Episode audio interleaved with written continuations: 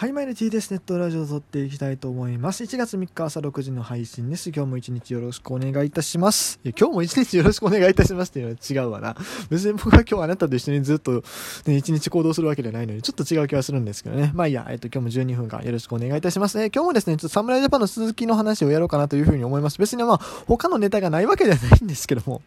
ないわけではないんですちょっとね、また補足したいこととかいろいろ出てくるんですよね。このことを考えて、やっぱ今年オリンピックイヤーですから、オリンピックイヤーですかって言いながらね、なんかね、緊急事態宣言でしたっけ？なんかあれが出るとか出ないとかね、ない。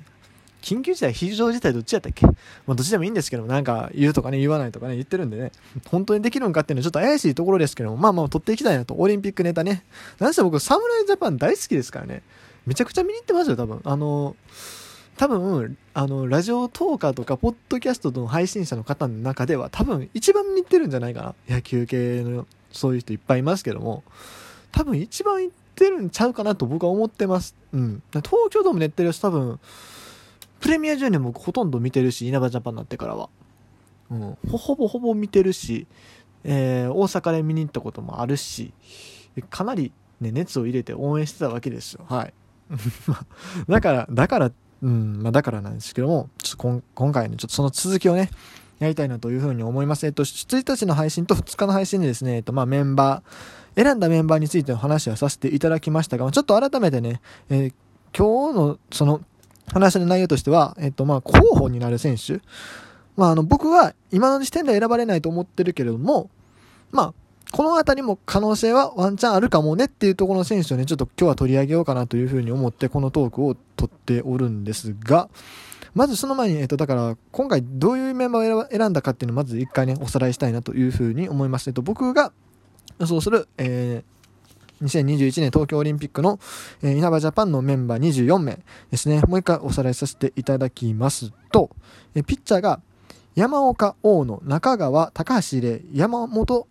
森下、千賀、藤波、平、松井裕樹、岩貞。えキャッチャーが相沢、甲斐、栗原。え内野が浅村、菊池、殿崎、坂本、村上、えシュート。そして外野が鈴木誠也、近藤、吉田正尚、柳田。というところですね。以上24名というふうに僕は予想しておりますと。で、これの中には、とりあえず、今回は僕は予想には入れてないけど、まあ、今後のシーズンの状況次第では、まあ、ワンチャンあり得るかなという選手をね、ちょっと今から取り上げていきたいなというふうに思います。各球団ね、ちょっと見ていきます。えっと、まず、ジャイアンツからいきます。ジャイアンツは、僕は3選手かな。と、丸選手、田口選手、小林選手、この3人。丸選手はね、割と外野としてありかなと思います。まあ、プレミア12でもね、まあ、秋山選手に代替という形で選ばれながら、まあ、えー、結構試合出てましたし、やっぱセンター守れる選手がね、少ないのよね。うん。こう、鈴木誠也、近藤、吉田正尚という基本センター起用はないと思う。近藤をね、ジャパンでセンターで試したりしたこともありましたけども、まあ、もう一人本職のね、センターがいてもいいのかなと、柳田以外のね。うん、それを考えたらワンチャンありえるのかなという気はします。気はしますが、まあどうかな、結構微妙なラインかなとは思いますね。そして、えっ、ー、と、田口投手は、まあ、正直ジャイアンツの中でもね、そんなめちゃくちゃいいピッチャーではないので、はっきり言ってね。まあ、なかなか可能性的には微妙かなと思うんですけれども、今までの侍ジャパン、稲葉ジャパン結構選ばれてますので、まあ、左のピッチャーっていう、まあ、先発、中継ぎ両方できるっていうところ、ロングリリーフもできるってことを考えると可能性は、まあ、割とあるのかなと。まあ、シーズン次第ではね、本当に、まあ、今のところ岩貞投手を僕選出してますけど、そこに代わって入ってくる可能性は割と高いピッチャーかなと思ってます。で、小林選手は、うん、彼もね、シーズンのその出番があれなんちょっとなかなか難しいし、その24人っていう枠を考えると、やっぱ、そのキャッチャーとしては相沢海っていうそのメインで使いうるキャッチャープラス、まあ、栗原選手ってその内外野も守れるようなキャッチャーを入れるっていうのはベストかなと思ってるんですけども、まあ、可能性なくはない。でも難しいかな。うん。で、大城選手、もう、やっぱ難しいなと思います。大城選手掴みやったら栗原選手でいいよなと思うので。っていう感じですね。はい。続きまして、えー、ドラゴンズは、えっと、候補選手、木下選手を挙げさせていただきます。木下選手ね、まあ、こえー、昨シーズン、もう昨シーズンになるんですけど、2020シーズンで、えー、こう、攻守でレベルアップして、まあ、ドラゴンズのね、こう、正捕手の座をつかみかけてるという点で、まあ、割と可能性としてはあるっちゃあるのかな。まあ、相澤選手と入れ替わりでジャパンに選ばれる可能性もなくはないのかなというふうに思いますが、そんなに可能性は高くないかなと思ってます。まあ、でも、強いてあげるなら、まあ、木下選手じゃないかなっていう感じですね。それから、阪神。阪神は、うーん、まあ、岩崎選手。あ、これは割とあり得るかな。あとは、ま、大山選手っていうところも、まあ、そうね、まあでも、なかなかね、幹のない野手割といるし、ないような気はするんですが、まあでも一応外野も守れるという点では、えー、ジャパンに入ってくる可能性は、まあ、ある程度はある選手なのかなと思います。で、近本選手なんかも面白いんですけどもね、ここもまあ、本職センターが欲しいという点ではいいんですけど、やっぱりこう、うん、まあ、24名限られた枠の中に入ってくるかっていうとちょっと微妙かな。はい。外野手専門やしね、ちょっと難しいかなっていう気がします。で、梅野選手。梅野選手はね、正直、うん、厳しいかな。正直厳しいかな。もう、ジャパンのキャッチャーに、ま、今まで1回も選ばれてないんでね、あの別にその梅野選手はジャパンに選ばれるだけの能力のある選手だと思うんですけども、まあ、あとそのチームのバランス的なところとか、あまあいろいろありますから、今ね、こう、経験のないキャッチャーを急に選ぶっていうのはなかなか難しいのかなっていう、まあ、それ言い出したらドラゴンズの木下選手もそうなんですけども、可能性的には僕はかなり低いかなというふうに思ってます。まあ、阪神で言うと一番可能性的にあるのは岩崎投手かなと思ってますね。それから、えっと、ベイスターズ。ベイスターズは、うん、ここもね、難しいよね。まあ、でも、まず間違いなく言えるのは、安崎投手が復活したらね、まあ、代表入ってきますね。復活したらね、ほぼ確実に入ってくるんじゃないかなというふうに思います。あとはちょっと何とも言えへんね。候補としてはね、あの、三上選手、今永選手、平選手、大貫選手あたりは、なくはないんだろうなと思うんですけども、うーん、めちゃくちゃありそうってなるとなかなか厳しい。まあ、今永選手なんかね、割とジャパンにも入った子、入ってるので、可能性はあるかなと思うんですけども、ちょっと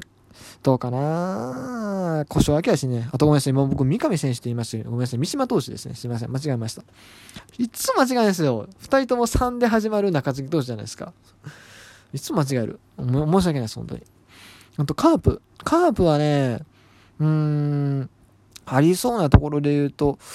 まあ、大瀬良投手かな。うん、大瀬良選手と、あと、あの、西川選手。西川選手もやっぱ本職センターやし、まあ、ファースト、サードも、まあ、一応できるということで、まあ、可能性としてはあるのかなという気はします。うん。だ例えばね、あの、殿崎選手があんまりにも来シーズン、頭絶不調っていう、来シーズンっていうか、まあ、21年シーズンね、絶不調っていうようなことがあれば、そこに変わってくる選手としては、割とヒットクラスで上がってくるんじゃないかなというふうには思います。はい。ユーティリティというわけでね。ね、えっ、ー、と、ヤクルト。ヤクルトはね、えっ、ー、と、山田選手。もちろん、あの、普通に入ってきてもおかしくないんですけども、まあ、まあ、20年ね、あんまり良くなかったということを僕は予想が外してるんですが、まあ、普通に打てば全然可能性としてはあるのかなと。ただまあ、セカンド、ファースト、